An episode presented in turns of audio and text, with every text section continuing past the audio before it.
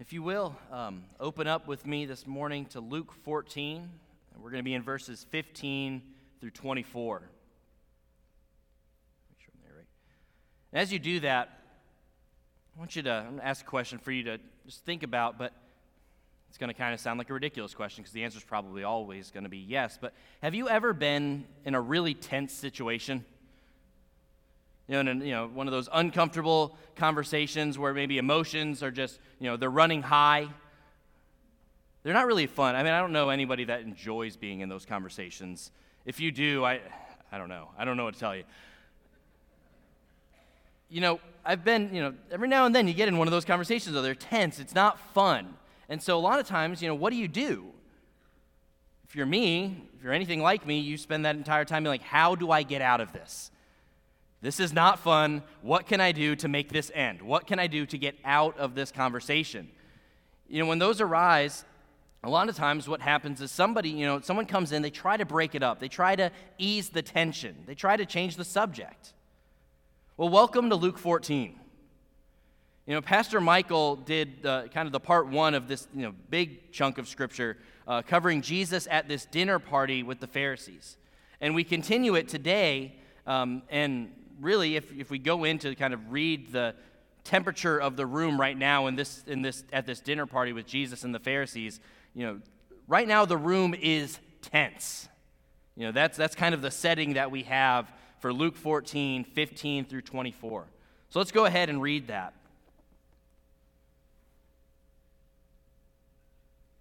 When one of those who reclined at table with him heard these things, he said to him, "Blessed is everyone who will eat bread in the kingdom of God." But he said to him, "A man once gave a great banquet and invited many. And at the time for the banquet, he sent his servants to say to those who had been invited, 'Come, for everything is now ready.' But they all alike began to make excuses. The first said to him, 'I have bought a field, and I must go out and see it. Please have me excused.' And another said, 'I have bought five yoke of oxen, and I go to examine them. Please have me excused.' And another said, 'I have married a wife, and therefore I cannot come.' So the servant came and reported these things to his master. And then the master of the house became angry and said to his servant, 'Go out quickly to the streets and lanes of the city and bring in the poor and crippled and blind and lame.'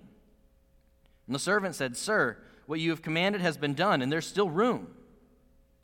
And the master said to the servant, 'Go out to the highways and hedges and compel people to come in, that my house may be filled. For I tell you, none of those men who were invited shall taste my banquet.'" Dear God, as, as we come to your word this morning, God, I pray that, that, that you speak through me. Uh, God, I pray that you help us, you know, that you open up this passage to us. Help us to see, you know, what you were saying through uh, this passage to the original audience, and also, God, help us to see what you are saying to us through this today. In Jesus' name, amen. So, you know, here as we kind of set the stage, you know, Jesus is in the middle of this Sabbath dinner party, and, you know, as I said, it's grown, it's grown quite intense. You know, here we have all these important people in religious society, and it's not a friendly dinner party, okay? You know, they were they were watching him closely. They hoped to trap him, and that was that was the reason for having this party. And look, it, you're not if you're going to try to do something sneaky, and like Jesus is not, you know, for Jesus to not know is happening, it's not going to work. Like, Jesus knows that this is the goal. He knows they're watching him closely. He knows that they that this dinner party is the goal of it is to trap him. That's the whole reason for it. And so then, you know, this is happening. Then Jesus goes and he heals this man uh, of dropsy. Then he silences them with a question and an allusion to their own practice of rescuing mere animals, but not people on the Sabbath. And so the tension is high. It's growing rapidly, but Jesus isn't even done yet. He goes on to criticize the guests and even the hosts. The guests for seeking seats of honor, and the host for inviting only those who could return the favor. And so before we even get to our passage this morning that we just read, everyone in the room has been deliberately insulted by Jesus. You know, a lot of times, and at least maybe this is just me, but if I go into a situation and I know, like, you know, this is probably not going to be fun. Like, there's there's some tension here that's already there, uh, you know, that, that's going to be happening. You know, I kind of will try to go in, like, what can I do to make this as painless as possible? You know, how can I how can I just kind of ease the tension right away, maybe avoid whatever, you know, disastrous conversation might might be coming. You know, unless it's something, you know, if it's unless it's something that's important where that has to happen. But, you know, a lot of times, you know, we, we want to try to keep the peace, but not Jesus here. You know, Jesus doesn't need their approval. He's not going to change his message. Their hypocrisy is not going to be left unchallenged. You know, we do not serve a God that just uncomfortably bends to sin in order to keep the peace. And so now, with all of this happening, the party was becoming a disaster. You know, it wasn't going to be one where everyone went home and were like, this was the best party I ever went to. Like, this is this is not going well for these people. The host and his friends, they were silently enduring this theological meltdown. They had to be mortified. And so then here we see in verse fifteen, it's kind of the Hail Mary throw with this self-righteous comment. You know, for all the guests at this dinner party, a change in subject was long overdue. And so a quick-tongued guest attempts to do this with a common saying of the day. In verse fifteen, it says, when one of those who reclined at table with him heard these things, he said to him, "Blessed is everyone who will eat bread in the kingdom of God." Now, have you ever, have you ever said something, and as soon as like the words left your lips, you just regretted it instantly? It's like you you know you, you make the statement, and then you're just, oh no, here's what, what's coming next. This isn't good. I shouldn't have said this. You know, these, these people presume that they're going to heaven. This man was speaking about the great banquet with the Messiah that was spoken of many times in the Old Testament and is known in the New Testament as the marriage supper of the Lamb. You know, the exclamation, the words, they sounded good. The problem was that it's not sincere at all coming from this man, especially when you consider the context. You know, this was this is an attempt to escape Jesus' onslaught. You know, every now and then, I'll wake up and I'll, you know, just not in a good mood. And a lot of times, you know, being married, I can dig myself a pretty big hole before breakfast. It doesn't, you know, thankfully it doesn't happen all that much, but Lindsay's giving me the look. It happens, okay? And When it when it's bad and I'm just like, the day hasn't even started, it's it's supposed to be a nice Saturday and I've ruined it. Every now and then I'll come to Lindsay and be like, can we just can we just restart? Like, I've just screwed up so bad and there's there's no digging out of this. Can, I'm just, here's my you know desperate attempt. Can we just restart the day? And she's kind. Usually she says yes to that. I don't know how that works. But you know, it's it's all it is is a desperate attempt to get out of the situation that I have put myself in. You know, this man, with this statement in verse fifteen, he is trying to escape the situation that they have found themselves in by basically saying, "Blessed are the likes of those who will eat the feast of the kingdom of God. Amen. Well said. Now pass the bread and get me out of this conversation." But their confidence was misleading. And Jesus wasn't going to just leave this statement untouched for, for the sake of their souls. He knew that at the heart of it, saying just saying that you desire the kingdom, it doesn't mean anything.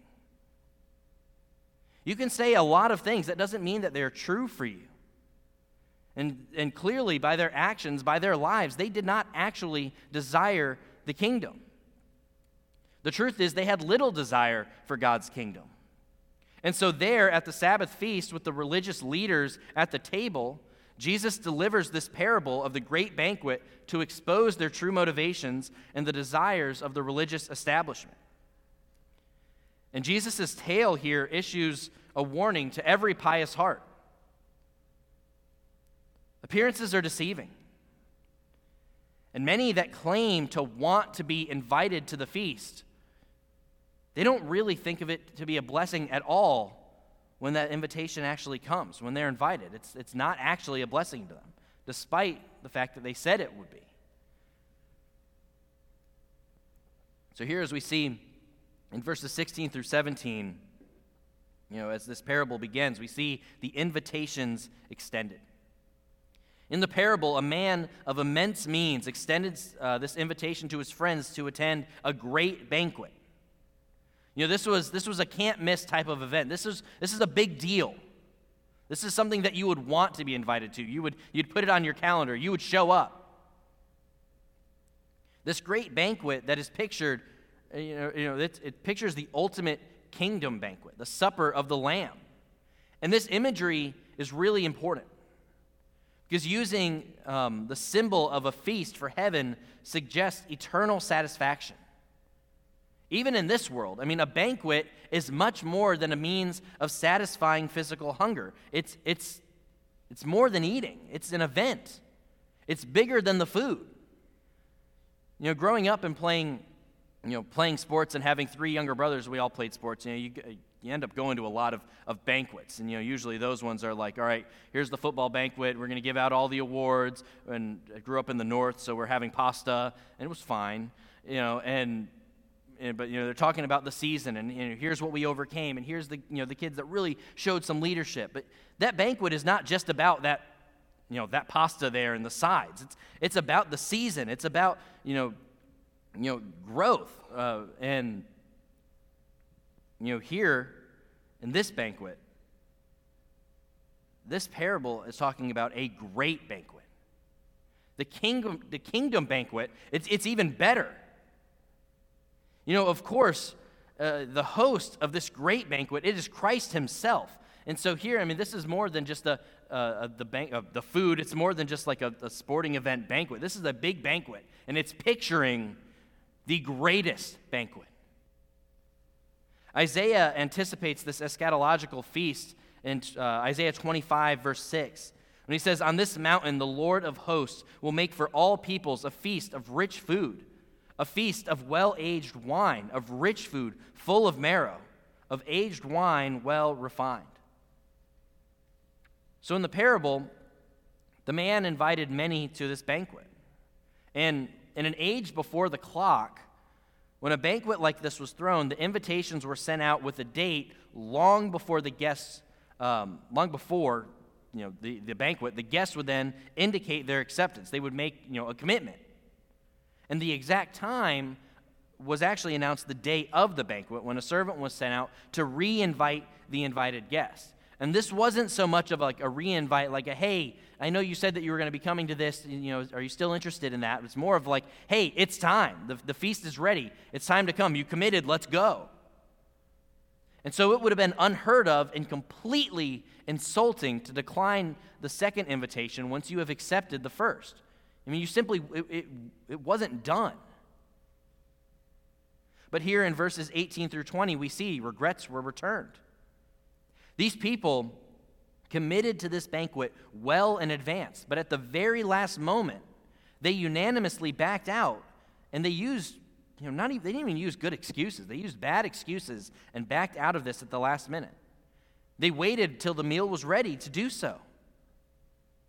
And to Jesus' point in the parable, they were failing to see that the kingdom is now here and that God is inviting people to participate in its great blessings. And so here we see the excuses. The first said, "I have bought a field, and I must go out and see it. Please have me excused." You know, the first man was at least courteous. You know, he couched his excuse as a matter of duty. I must go and see it. But it's a bad excuse. I mean, he knew ahead of time that this banquet was happening. He had committed to it. You know, really going out and seeing this field, it's it's not a pressing thing. And so the excuse isn't, it's not a good excuse, but at least, you know, he, he kind of put it as a matter of duty. The second excuse was less courteous. Another said, "I have bought five yoke of oxen, and I go to examine them. Please have me excused." He didn't, this man didn't argue duty. You know, he, he simply said, "I go to examine them." I mean, essentially, I'm not going, I'm doing this instead. The third excuse, it was terse and rude. Another said, "I have married a wife, and therefore I cannot come." You know, he pretends that he cannot. The truth is, he will not. It's easy to pretend that we can't do the things that God calls us to do, when in reality, it's not that we can't, but it's that we won't. Now, these excuses, they, they show that these people put the business of everyday life ahead of the, ca- the claims of God and his kingdom. And therefore, they were not worthy to enter it. You know, we see the first two excuses, they deal with material possessions. The third with affections. You know, possessions and affections. two thousand years ago and today, these are what we are tempted to choose over the kingdom. Possessions, finances, and family, you know, they're all more important to these people than the banquet is. And these words, you know, they're applied to Israel, or perhaps particularly to the religious leaders who claim to have a desire to see the kingdom to come. Furthermore, the basic thinking behind their regrets reveals humankind's universal rejection of the kingdom. You know, it's obvious that their refusal to come to the feast, it was contrary to sound reason. But they just didn't want to go. Jesus offers the kingdom a perpetual feast of peace, of help, of guidance, of friendship, of rest, a feast of joy, an immeasurable hope, and salvation. Yet people turn their backs on the feast, instead preferring a visit with their possessions and their affections. And now, look, Jesus' parable does not demean our possessions, our field and our oxen, or our affections, our loved ones. You know, these things are legitimate. You know, we certainly ought to check out our land. We should try our oxen. We should spend time with our loved ones. These are all good things. But we need to prioritize Christ. If our possessions and our affections are so preferred that they become excuses to turn down Christ's feast, then our thinking is absurd and our souls are in danger. And this is what happened here. The real reason that these three invitees offered their lame excuses was that they really didn't want to go to the feast. Their excuses that in their minds made attendance at the feast impossible, they would have evaporated if they had really wanted to be there. If they were offered something that they wanted, they could have figured it out. I mean, that's what we do as people. You know, life is busy. And one of the things that I learned in seminary right as soon as I got in there um, was that, you know, I had a professor say, you know, a lot of times we always think about we have to make these priorities, but, you know, we prioritize between what's, you know, the good and the bad. But in reality, life is busy and life is difficult. And what you're doing is that you're, when you get busy, you're prioritizing not between good and bad, but between good and better and best. We do that all the time. It's a part of life. And so, when there are things that we really want to do, or there are things that are really important, we figure it out. We prioritize those things.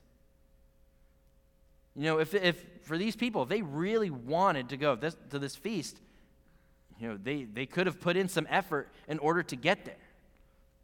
I mean, for those of you that don't know, probably most of you do at this point, I have this unhealthy obsession with Vermont. And my young adults laugh because I talk about it all the time. It's just like the most beautiful place on earth. It's absolutely gorgeous, and I love it. I love going there. I love the feeling of being in Vermont. I know it's weird, but I do. And so if somebody offered me a chance to go to Vermont for a time, I would do everything that I could to figure out how to get there, to see, you know, is this possible? Could I actually make this work? I'd figure it out, or at least I'd try. In fact, I did recently. You know, I, I had to, you know, a few weeks ago, I, I had to go to Connecticut for, um, you know, uh, for a funeral, and I was on my own. So it's the trip back, and I'm like, I could just leave, or I'm only three hours away from Vermont. So I ran it by Lindsay, and I was, so I woke up that the day we were leaving. I woke up at five, got in the car, drove three hours to Vermont, and enjoyed just the beauty of that state and the mountains, and, you know, hung around, got some lunch, and I drove back. I left at five in the morning. I got back at one in the morning. It was worth it. It was great. It took some work to get there. It took a little bit of like, you know, I'm going to be really tired. This is going to be a long day. But I did it because I wanted to go there. And so when I had an opportunity where, hey, I'm by myself, I'm three hours away from Vermont, let's do it. You know, the opportunity was there. I took advantage of it. I did the work to go where I wanted. And look, this is with something that doesn't matter at all. As much as I love going there, it, you know, it, it didn't matter. It was something that I wanted to do, and so I made a small sacrifice to be able to do it. But here, we're talking about the kingdom of God. Here in the parable, these invitees did not want to go to the feast. Make no mistake, the real reason that people turn away from the eternal feast is that they don't want to be there. They have no appetite for higher things. You know, it's easy to make general applications, but this text is talking about us and our preferences. And we need to ask ourselves whether we like our stuff more than we like God. If Christ's banquet, you know, was presented over here and a large worldly estate was spread before us as options, would we rather the estate? You know, why is it that when Christ offers forgiveness and peace and eternal life and eternal feast, so few respond? Why is it that so many people do not want the kingdom? Well, it's because their thinking is skewed. They don't think rightly about the eternal. They don't live with an eternal a, a mindset on eternity, but instead of a mind with a mindset on the here and now. You know, in the depths of their hearts, they don't want God. The religious leaders in Christ's day, they acted like they wanted the kingdom. They said they wanted the kingdom, but they didn't. Now, to the outside, they, they bowed towards God's word. It looked good on the outside, but in reality, they were totally unwilling to come to the feast. So as we move on in the parable in verses twenty-one through twenty-three, the outcasts and the Gentiles get invited. You know, Luke doesn't tell us how those at the dinner party responded to Jesus' parable. I mean, some of them must have seen where the story was going to the point, you know, to that point, you know, that they cared little for God's kingdom despite their affirmation to be kingdom seekers. But likely few or none of them were ready for the next turn of this tale. The kingdom is offered to the outcasts. Verse twenty-one says, "So the servant came and reported these things to his master. And then the master of the house became angry and said to his servant, 'Go out quickly to the streets and lanes of the city and bring in the poor and crippled and blind and lame.'" Historically, you know, from the time of the giving of the law, the physically blemished, they were barred from full participation in worship. Of course, their disabilities also forced many of them into poverty, making them, you know, ragged outcasts. But now, these are the people at this extravagant feast. The lame and the crippled, the tax collectors and sinners, hobbled to the tables, eager, you know, their eyes eager to, you know, reflecting this bountiful feast. The, I mean, the blind beggars, they couldn't even see its beauty. Yet they're there. They're invited, and they're in attendance. It's an incredible scene, and it is a shocking scene for Jesus' audience. And what's crazy is that, you know, we can say, yeah, this happens in a parable, but that never happens in reality. But it does in the kingdom of God. This is what the gospel does. In Jesus' parable, the subclasses of society, those of less noble standing, they were called to the table. But the great banquet still has seats open. There's still unfilled spaces. So the servant approaches his master and says, "Sir, what you commanded has been done, and there's still room."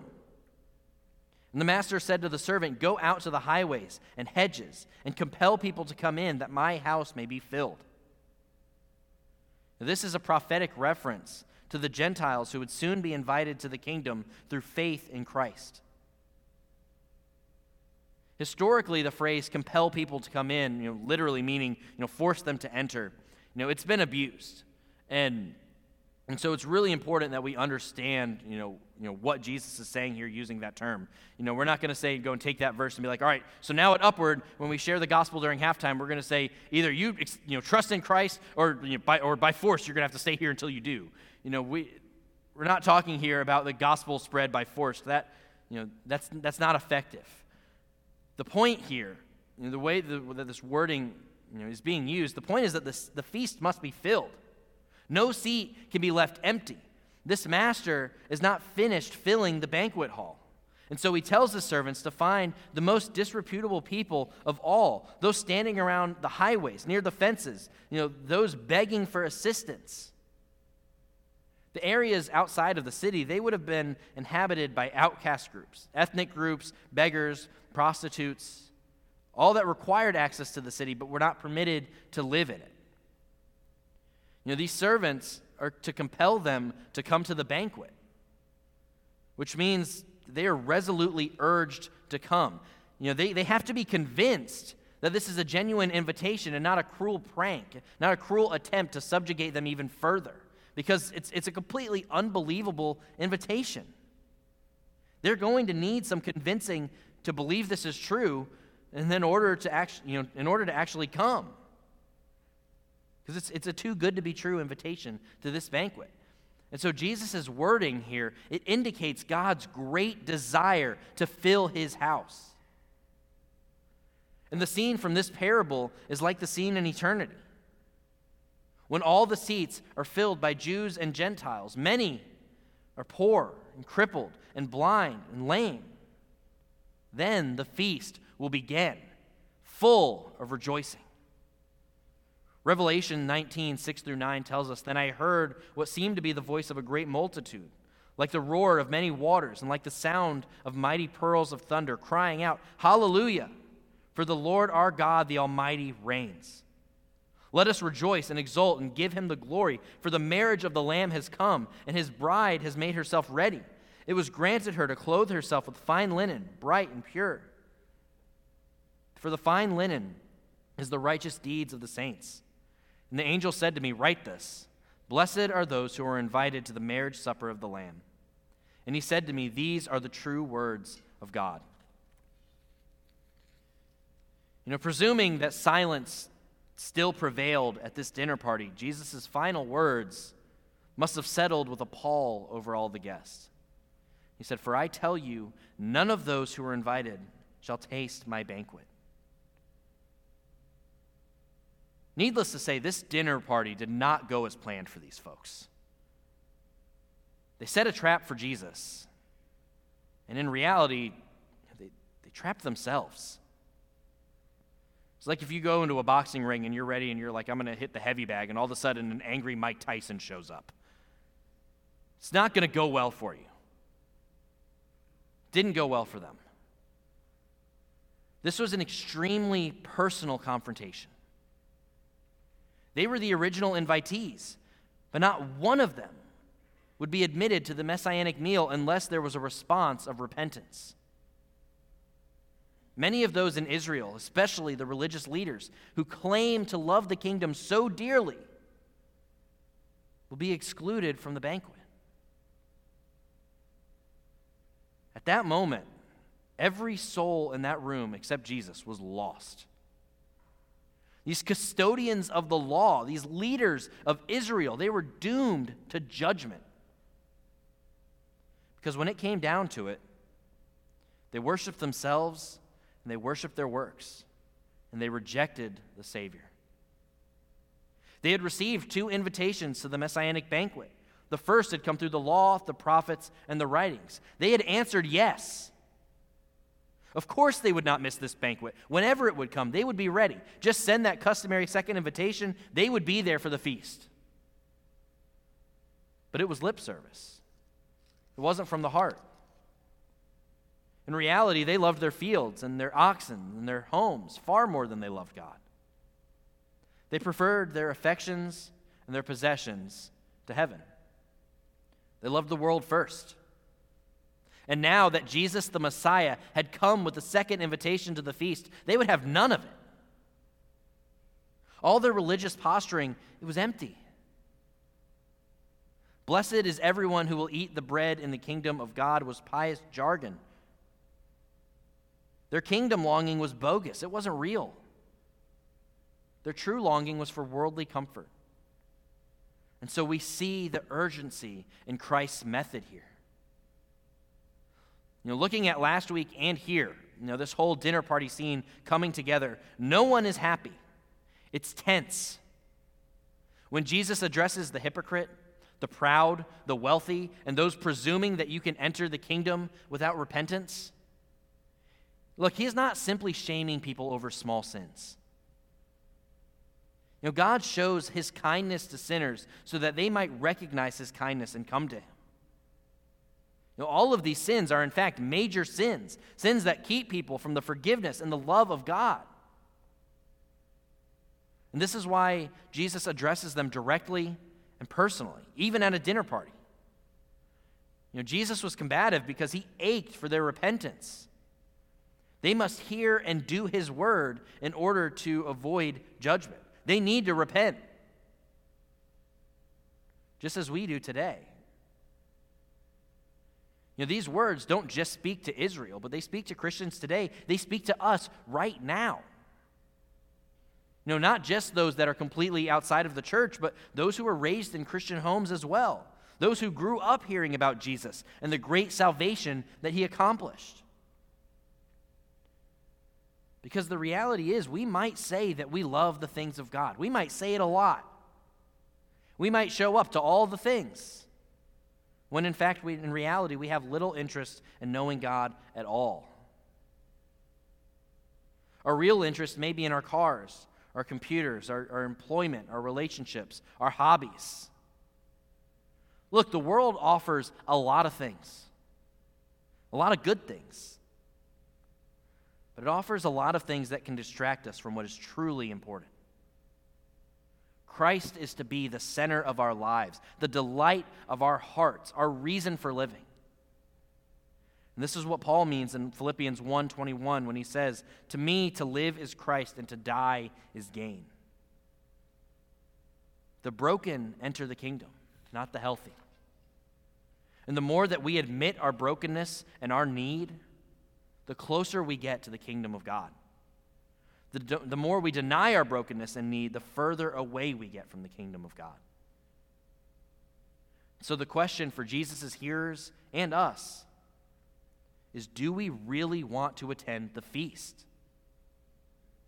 Or are other things more important?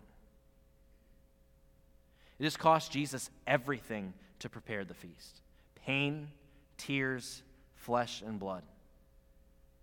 Jesus, the Son of God, who took on flesh, who lived the perfect life that we never could, died the death that we deserved on the cross, took on the full wrath of God for our sin, and as only God could, rose from the grave. And now he invites us to come, to turn from our sin, to trust in him as Lord and Savior, to accept the invitation to the banquet. He's prepared it. So let me encourage you today, trust in Jesus. Accept the invitation to the banquet. You know, as we go now to pray and, and worship, you know, if you would like to respond to the service, you know, accept the invitation to the banquet and trust in Jesus as Lord and Savior, or you have questions about the sermon or questions about our church, you know, first, you know, absolutely you can come and after the service find myself, Pastor Michael, or Pastor Ben. You know, we would love to talk to you. We love having those conversations. But also, if you're if you're with us on the live stream or um, or for you know any other reason you would like to text connect at seaford baptist dot com or email that, you know, you can get in touch with us that way too, and we would love to answer your questions. We would love to to talk about the gospel with you, uh, or, or, or you know, whatever, you know, give you any information about our church that you would like. Um, and also, as we go, um, as we worship, the stairs to my right and to my left, you know, are always open for prayer as well. So Let's go ahead and pray. Dear God, we thank you so much for this opportunity, God, to, to gather together, God, to fellowship with our Christian brothers and sisters, God, to worship you, God, to and God, to, to hear your word uh, proclaimed. Um, God, we God, we thank you for this passage here in Luke. Uh, and God, we pray that you help us in our lives to not prioritize the things of this world, the things that, you know, help us to not become self-righteous. It's so, so easy to have happen. But God, we know that our works are not what saves us. But by grace alone, through faith alone, in Christ alone, are we saved. And so God, we pray that you help us. Help us to accept the invitation to the banquet, the first and the second. God, help us to live lives serving you well. God, help us, you know, light, you know, our hearts on fire for you and for your kingdom, God. And we pray that you help that to overflow in our lives as we interact with each other and as we interact with the lost, God. Help us to live gospel-centered lives and help us to proclaim the good news of Jesus Christ as we, as we live those. In Jesus' name, amen.